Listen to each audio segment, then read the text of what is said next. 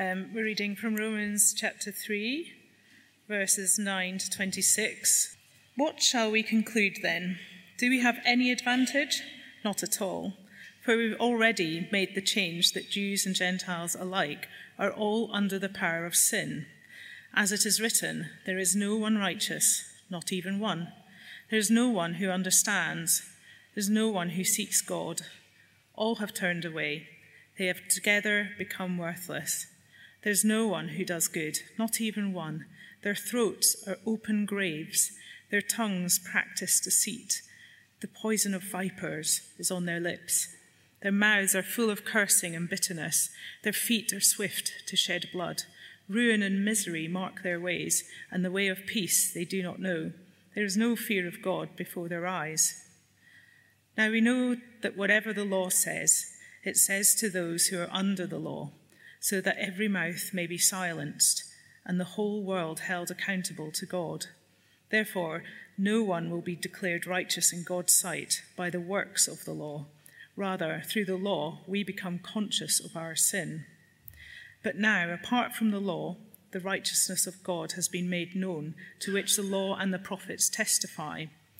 This righteousness is given through faith in Jesus Christ to all who believe.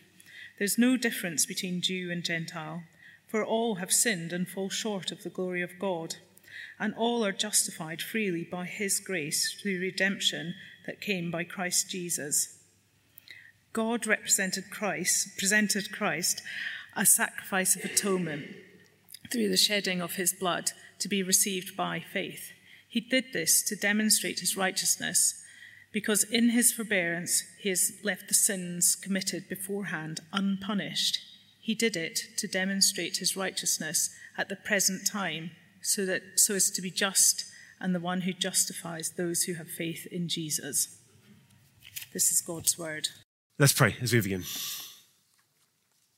Oh, Father, as we've already prayed in the service, we ask that you'd, you'd meet with us. We pray that you, the living God, our Creator, would show us again what you are truly like. Amen. Um, okay, question to begin with. How can we have both justice and forgiveness? How can justice and forgiveness kind of come together? Um, as a society, I think we're beginning to realize that we do really need both. Um, I've been reading a fascinating book recently called uh, So You've Been Publicly Shamed by a bloke called uh, Jon Ronson. And it's pointing out how um, on the internet, social media particularly, uh, particularly um, we have been pursuing justice. He gives some really interesting examples of how uh, uh, corruption has been exposed, uh, of how victims, voiceless victims, have been given a voice um, of how people who would normally be able to cover it up have been brought to, to justice. Some wonderful examples uh, of, of how we can have justice. But the author also points out that in that space, there isn't very much room for forgiveness, a way back. So he gives one example of a lady who uh, tweeted an insensitive joke as she was getting on a plane going on holiday. And uh, many people were offended on Twitter. It went viral while she was in the air. She came off the plane, opened up her phone, and there were literally millions upon millions of people around the world shaming her, publicly shaming her. Now, she was immediately sorry, but her life was ruined. Her job was gone. Her boss texted her saying, You're fired. Many of her friends wouldn't speak to her anymore. There was no way back. There was justice but no forgiveness. And, and the author kind of points out because every single one of us make mistakes, that is, that is a scary world to live in, isn't it? A world where there's justice, but no forgiveness. How can we have both? Of course, the same, the same problems are equally as bad the other way around. If you have forgiveness without justice. I, I heard an example about this uh, recently. A young boy I know, seven years old, was at school, and a, a nine year old boy uh, lured him behind a tree in the playground out of the sight of the teacher, where there was another nine year old boy who threw him to the ground and was punching him. Um, and uh, uh, the boy on the ground called out to his friends, Can you go get the teacher? And they didn't. They egged on the bully.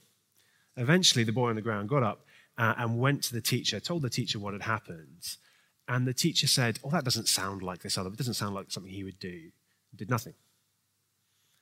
This boy had been kind of traumatized. And the teacher effectively said, Let's forget about it. Let's just forget about it. That is not good.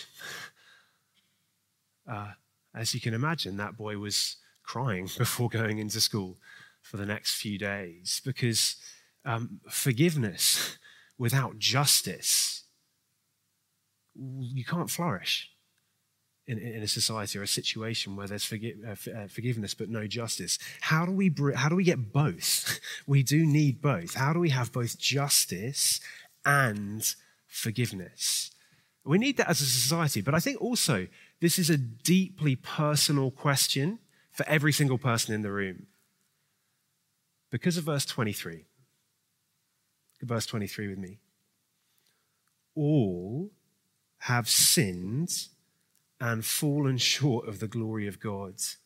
Um, Romans has been showing us that every single one of us is, is under sin, whether we consider ourselves religious or irreligious, moral or immoral. Romans has been showing us everyone, everyone's fallen short um, of the glory of God. Every single one of us is facing God's anger. Romans chapter 1 said we're actually storing up God's anger for the moment when we meet him and he judges us. And God can't just say, like that teacher, oh, just forget about it. Let's just forget about it. If a teacher can't do that, the God of the universe, he can't do that. That wouldn't be right. That wouldn't be worthy of worship.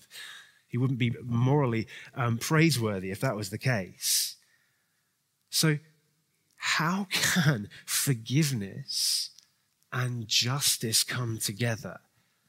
That is something our society needs. But deeper than that, that is something that every single one of us needs. Well, this passage tells us that there is one place where those two things meet at the cross of Jesus Christ.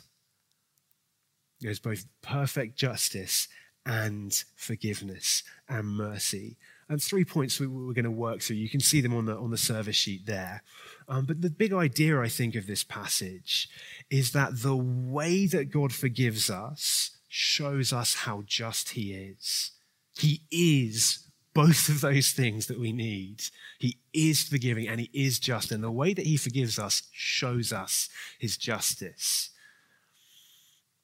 So let's walk through those points then. Um, first one, uh, down there on the sheet. God has revealed a way to be right with him. Have a look at verse 21 with me. Um, but now, apart from the law, the righteousness of God has been made known, to which the law and the prophets testify.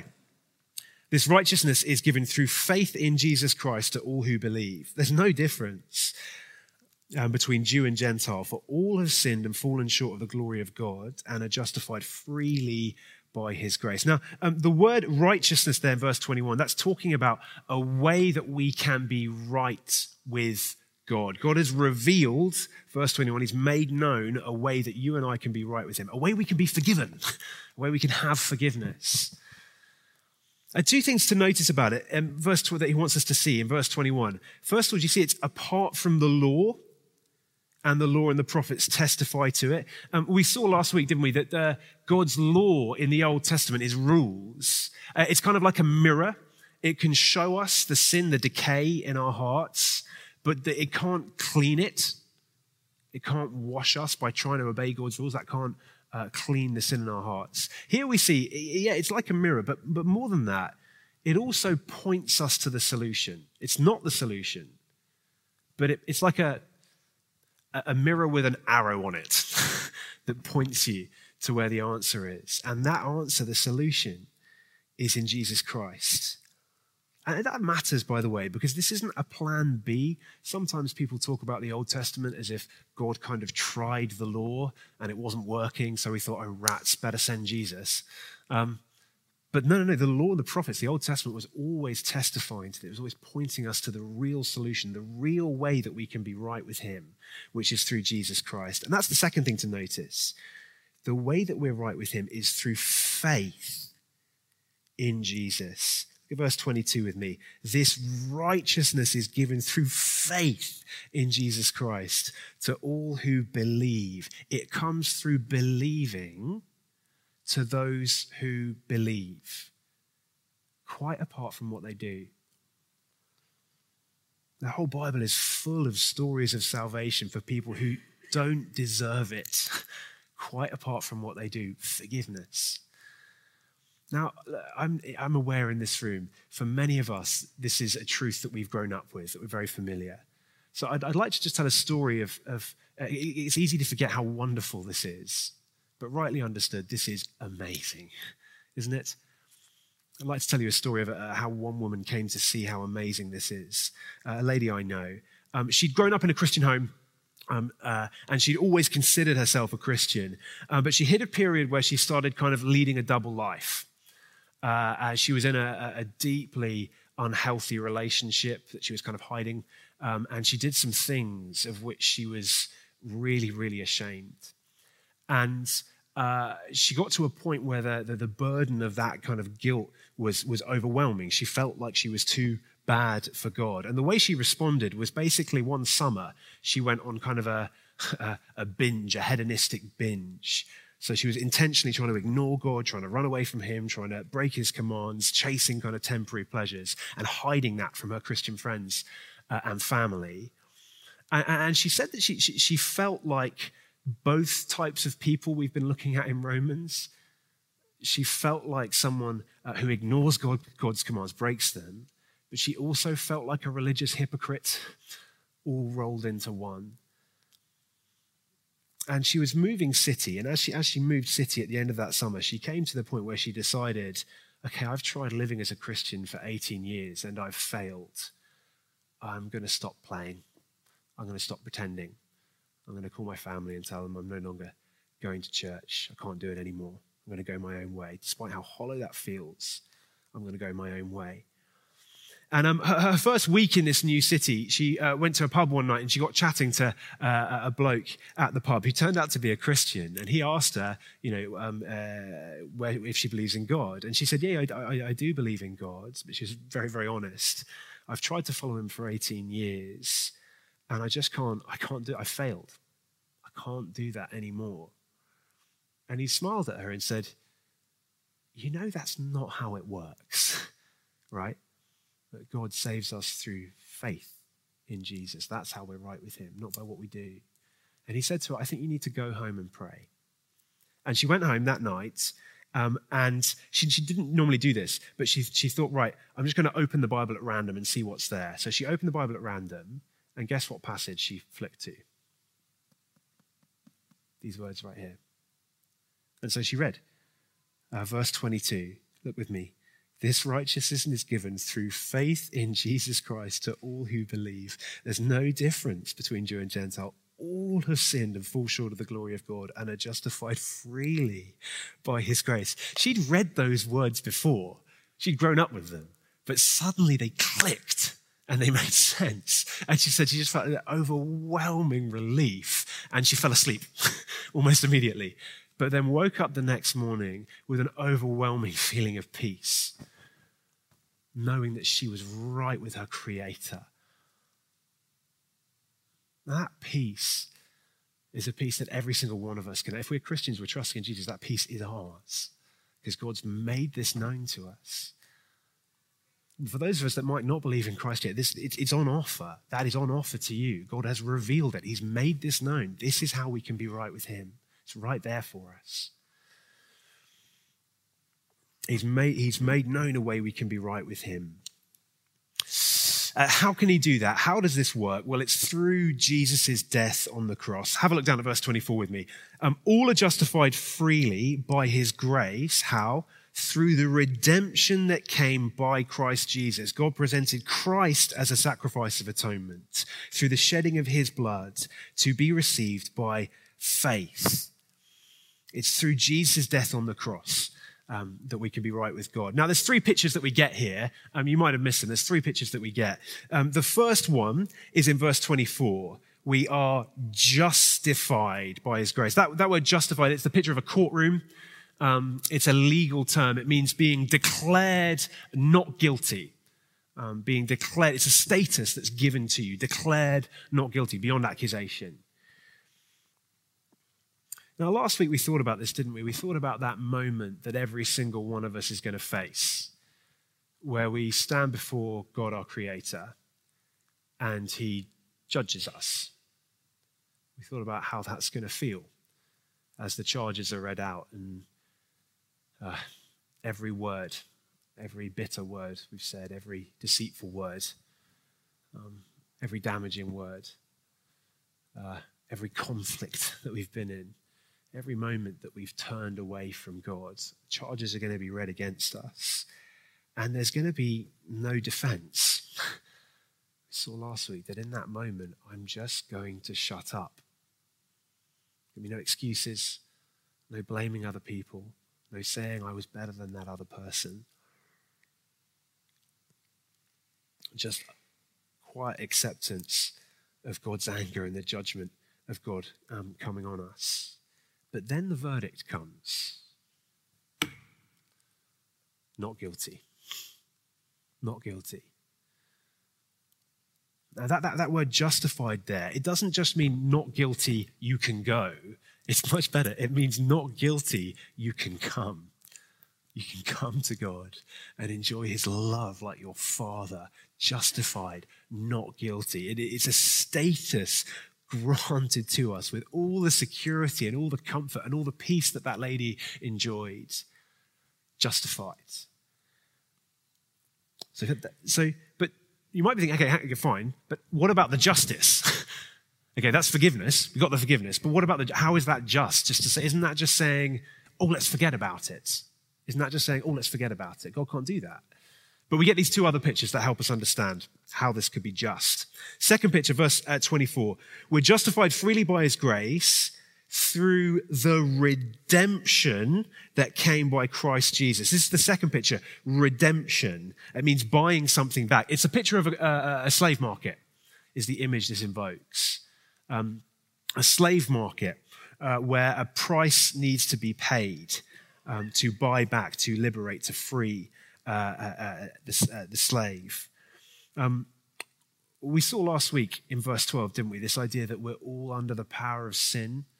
Uh, one, one writer put it this way we're all slaves in the dark little dungeon of our own egos. It's a great phrase, isn't it?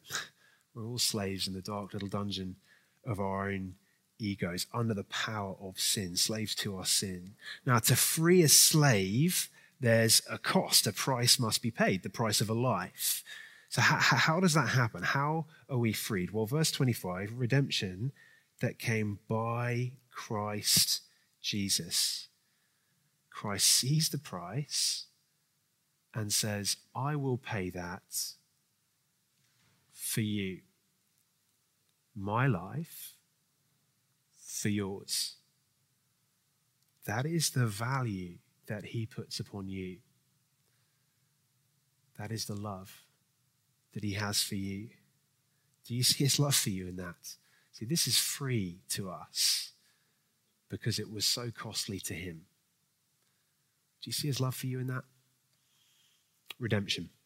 The third picture we get is in verse 25, uh, and it's of, of, of the temple. God presented Christ as a sacrifice of atonement uh, through the shedding of his blood. Sacrifice um, of atonement. And now this is a picture from the Old Testament of how God's anger at our sin can be turned away. You can read about it in Leviticus chapter 16. Basic picture is the people are, are, are unclean, they're under sin, they can't approach God. Um, uh, and the priest uh, takes two goats and one of the goats is killed and the other of the goats is sent away and it's a picture of two things it's a picture that um, uh, there needs to be a, a, punishment the penalty needs to be paid um, for our sin and our sin needs to be taken away from us that's a sacrifice of atonement that for god's anger at my sin to be taken away uh, uh there needs the punishment for it the penalty for it needs to be paid but the amazing thing here about verse 25 is that God Himself pays the penalty. Do you see that, verse 25? Christ, God the Son, pays that penalty through the shedding of his blood. God the Son faces the penalty my sin deserves to turn God's righteous anger away from me. Do you see his love for you in that? It means that there's nothing left to pay. There's no penalty left to pay. There's total certainty for me now, just like there was for that lady um, earlier. When I'm afraid, I don't, I don't just hope, oh, maybe God will forgive me. I hope that he loves me. No, no, no. I can look at the cross and know the penalty's paid. There's nothing left to pay. I'm totally free. I'm totally redeemed. I'm totally justified, totally atoned for because of what Jesus has done. Now, just look at this diagram for a moment. Uh, kind of tries to capture all the different things that are going on in these three verses. So we've got the, the picture of the temple where wrath is propitiated. That's God's anger is turned away. Um, the son turns away the father's anger. We've got the slave market down the bottom where the son pays the ransom, pays the price, his life for mine. And we've got the courtroom where I am declared not guilty by God. Now just notice for a second. What does the believer do? Nothing. All of this flows from God to us.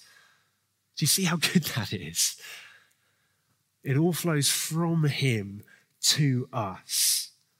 Do you see His love for you in that? Do you see His mercy for you in that? And, and more, more, these verses want us to see more than just His love, though. They want us to see His moral perfection this brings us to our third point. It's the really interesting thing, verse 25 and 26. The thing they emphasize is that this shows us God's moral perfection. Have a look down at verse uh, half second way second half of verse 25. He did this to demonstrate his righteousness because in his forbearance he left the sins committed beforehand unpunished. He did it to demonstrate his righteousness at the present time so as to be the one who justifies uh, so to be just and the one who justifies those who are in Christ Jesus. Now, the word righteousness there in verse 25, it's referring to the attribute of God in himself himself, his righteousness in himself. It is how God is utterly just and fair and morally perfect. The way that God makes us righteous, right with him, shows us his righteousness. Do you see that? The way he forgives us shows us how just he is. It shows us how good he is. It shows us that he's not like that teacher who says, oh, let's just forget about it. He's not like that. So we see that in verse 25. Um, to demonstrate his righteousness, because in his forbearance he left the sins committed beforehand unpunished. Um, now, right, flip chart time. The moment you've all been waiting for. Um, you see, the people, uh, imagine this is time and the cross happens here. This is when Jesus died. What about all the people before the cross? How could they be forgiven? Wasn't, was God just saying, oh, let's forget about it? Well, no. In his forbearance, he, he left those sins unpunished so that all of them were punished at the cross. Just like for us, this side of the cross, all of our sins are punished at the cross. So the effects of the cross are universal, they go back and forward through time. What does that mean? It means there is no sin that God doesn't punish. There is no sin that it'll either be punished in you when you face his judgment, or it was punished with Christ on the cross. He's never like that teacher. He never says, oh, we'll just forget about it. He's utterly morally pure and good and just and righteous always. But that means, because of the cross, that means verse 26. Have a look down with me. He, um, he's both just and the one who justifies. You see, if God just forgave, there'd be no justice. And you can't trust a God like that. If God just condemned, there would be no forgiveness. You can't turn to a God like that. But in the cross, God does both. He's both utterly um, just and pure and righteous, and he's able to justify and forgive us. He brings those two things that we desperately need together. He's utterly, infinitely loving and infinitely just. And he's both at the same time through the cross of Christ. Uh, Psalm 85 says, um, Mercy and truth have met, righteousness and peace have kissed each other. at the cross. So, what are, we, what, what are we to do with this? What does this mean for us sitting here today? Just three, three brief thoughts. Um, three things uh, trust, adore, and enthuse. Trust, adore, and enthuse. First of all, trust. Um, if you're here and you wouldn't consider yourself a Christian yet, please just look at verse 22 with me. This righteousness is given through faith in Jesus Christ to all who believe, to all who trust. All this can be yours by trusting and believing in Him. Please don't go away and try and figure this out and, and do better on your own. Don't go away and make excuses. Trust in Him, believe in Him, and all this will be yours. Trust. Second thing, um, adore.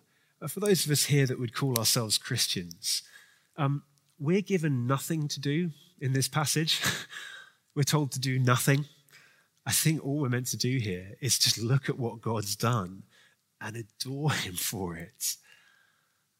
Not just think about, about, about the facts of the cross, but to look through the facts, to look through what He did, to what that shows me of God in Himself. What that shows me about what He is like in himself. Like, what kind of a God must you be if you would do that for me? What kind of a God must you be that you can combine those attributes and adore him for it, enjoy him again for it? Gaze at God once more and adore him. And final, final thought. So trust, adore, um, enthuse.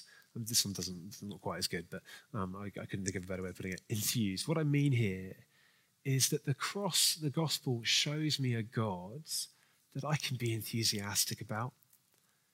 I don't have to be ashamed of this God. If this is what God is like, I want to be on his team. I don't know about you if this is what he's like. Look, he, he, combines those two things that our society is gagging for and that our society has no answer for justice and forgiveness. We want justice, we want mercy and forgiveness. They don't go together. At the cross, we get both. We get what our society is longing for. I don't have to be embarrassed of that God. I can be enthusiastic about knowing Him, about telling other people about Him because he gives us what we desperately need and what our society is longing for justice and mercy. So trust, adore, enthuse. Let's pray. Oh Lord, for, for, for, for many of us, these are familiar truths, but thank you that. Um, just if we've, if we've eaten food before doesn't mean we never need to eat food again. Thank you that uh, even if, if, we've heard these wonderful truths before doesn't mean we don't need to hear them again, to feast on them once again. I pray that as we look at the cross um, this week, that we would see through it to what it shows us about you in yourself. We praise you for your perfection. We praise you that you perfectly combine um, uh, forgiveness and justice. And that means we can love you and trust you. We praise you for that. Please fill our hearts and minds with that this week. Would we not forget it? Would you drive those truths deep into us and change us by them, we pray. Amen.